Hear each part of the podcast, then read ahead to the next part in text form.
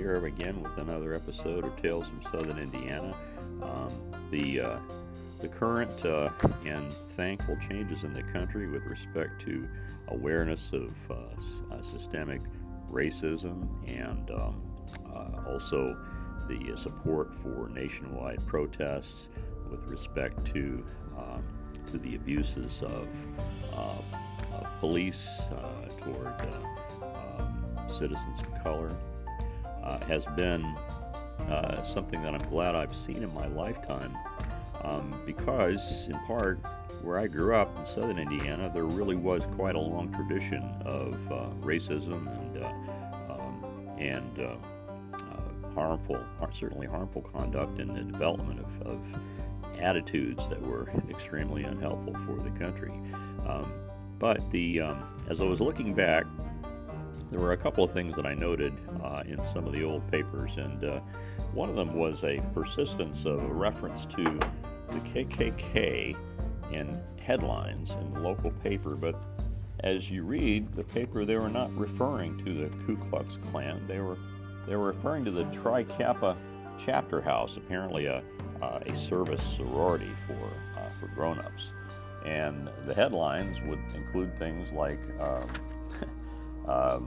couples dance at holiday ball, annual event sponsored by KKK, KKK decorations for Christmas drive, and then one of my favorites is the pledge service for new members of the KKK, which said in the story that refreshments of cake individually decorated with KKK nuts were served by the committee members, and I expect they were. Now the truth, of course, the history of Indiana generally is that, of course, in the early part of the 20th century, it was perhaps the state most heavily or effectively controlled politically by the real Klan. And when I was growing up there in the 60s, there was a persistence of a Klan presence. It was pretty small. There was a Klan march through Main Street that had, I think, about 5 Klansmen and maybe 100 state police accompanying them.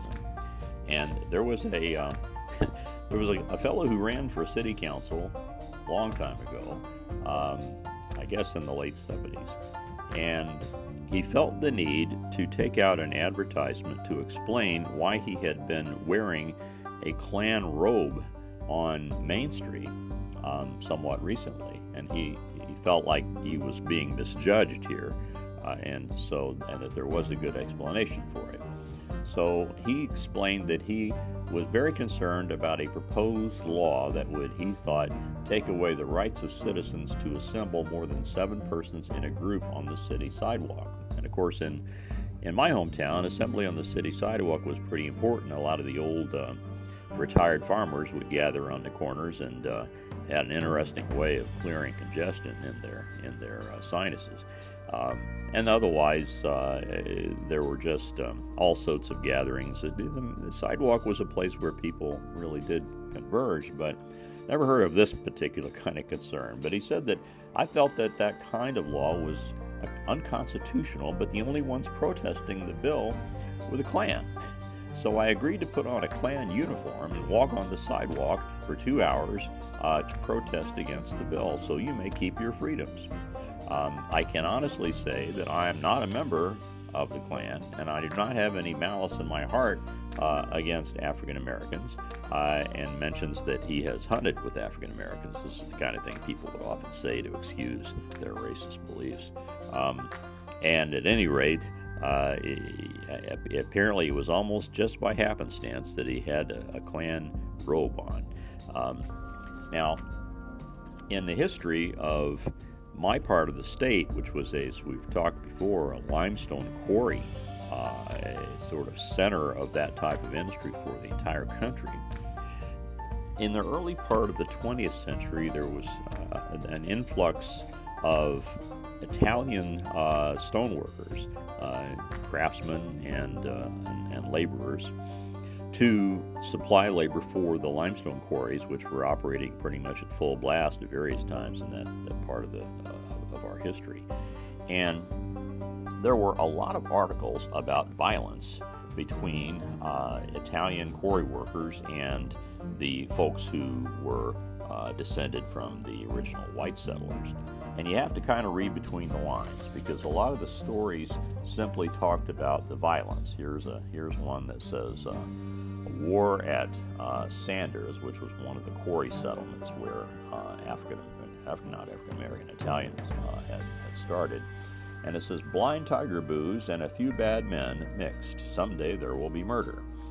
And it apparently described an assault by a number of the whites up a hill to try to take some sort of control of this particular area. And what the folks liked to do in the local papers back then apparently was write a considerable amount of detail about injuries and things like this. And so it had a list among folks who were shot or otherwise injured. One person hit in the back of the head with a rock. Another one stabbed in the arm by someone, they said, manipulating a knife. I suppose they would have been. And then Gib McDonald had his shoelace shot into. Not sure what the qualification for getting listed in the paper for various injuries is to have your shoelace shot into, but perhaps there was a great shortage in shoelaces, and so it mattered more than it might now. And then a fellow named Wallace had the heel of his shoe shot off. Now, I could understand that if his heel was in the shoe and his heel was shot off, but if it was just the shoe, again, perhaps there were no shoemakers in the area, and one had to sort of suffice with one pair of shoes for a major portion of their life. I have no idea. And then finally, Charles Fulford was chased away from his home. One wonders if the folks living at his home perhaps were glad that he was chased away. Who knows? But it talks about how there really was sort of a history of violence here. And then there were other articles that, one that talks about Italians departing because of scarcity of work. Some 50 Italians living at Reed Station, which was another settlement of Italian workers, have returned to their homes in sunny Italy. And one suspects, as we walk through our little articles here, that they perhaps did not leave because they were missing sunny Italy. An article in My Home Paper from 1908 talks about an effort, a concern to try to take action about what it says, the effort that is being made to frighten the Italian laborers from the quarry districts, and indicating that the folks there were receiving letters that had been sent to some of the Italians at Reed Station warning them to leave and threatening dire things if they do not go. And there were dire things. This is an article in 1914 from the paper in the county seat, the headline being Gunfight at Ulytic. My grandfather was a longtime resident of Ulytic, a tiny little town. It says, Italian quarry workers, open feud that has been smoldering for months. And the description here also gets relatively graphic and at points silly. The one individual that had been, folks had been lying in wait for four Italians, and they struck one individual on the head with something, knocking him to the ground. His hat is being held as evidence by the prosecutor because it has a couple of indentations on the side that indicate the above statement is true. Not much by way of forensic technique or technology back then, probably. Ladies and gentlemen of the jury, I show you this hat. You notice that it's not pristine, and that the indentation corresponds to something that might have hit someone on the head, the specifics of which we do not know, hard to imagine. And so, and there's a description of what really sounds like a western town shootout. Romano and Letera are said to have attacked Ralph Tovey with revolvers, but Tovey proved their master in quickness and fired a bullet into Letera's body, then entered the right side and ranged upward, passing out near the shoulder. Always good to have these specifics of these injuries that allow us to visualize what may be happening in the actual melee. Sometimes these descriptions were disturbingly graphic. But at any rate, so what it was depicted is what I had heard growing up as a history of violent conflict based on economic competition between Italian immigrants who were working in the limestone quarries and the white settlers or their descendants who were there and somehow felt that they should have, I guess, all the jobs, even though they couldn't fill all of the jobs. And they used to be, early in the century, I'm talking 1910, 1920, maybe 1890, a business of writing histories of 10 years of very small communities. And there would be books, and they'd be published with the history of X County for 1900 to 1910. And these would be apparently sold door to door. I found several of these examples of these in a library once, and I'm not sure now how to find them again.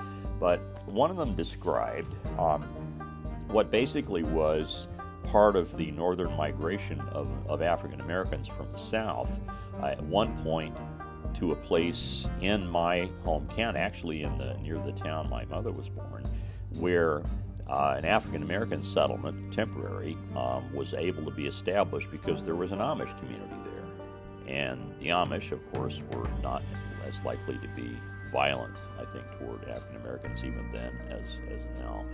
And ironically, there were no Amish folks when I lived in my county growing up, but at some point, a number did move in, I guess perhaps because the land for farming was so cheap. Again, the soil is not all that good for farming. And they established a community which anybody could go into and had little stores and looked like you were walking back into the 19th century. There was a tannery. There was a general store that sold sheets of linen or whatnot. They were on big rolls and various kinds of homeopathic medicines, and really was quite something. But at any rate, the prejudice with respect to Italians certainly persisted for decades, because when I was a kid growing up, when President Kennedy was elected, there was quite a bit of talk about among folks, and it was absolutely nutty talk, about folks who apparently believed that the Washington, D.C., where the capital was surrounded by a ring of Catholic churches, each of which had hidden major dangerous implements of war. And that the inauguration would be a time when the Catholics would take over America. Indiana had, these are sad traditions. It is amazing how they did persist. There was a lot of resentment, and I think maybe in my family, with respect to even dating and marrying folks who were of Italian descent. And thankfully, that has passed, as far as I believe, and it's passed, because of a lot of good things that have happened all across the country. For all the bad things that have happened and continue to happen here, that's one thing that I can be grateful for. And I'm also certainly grateful that I did not live in the times of the Wild West that are described in some of these articles, but it's fascinating to read about.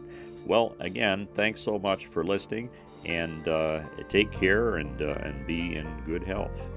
I'll talk to you later.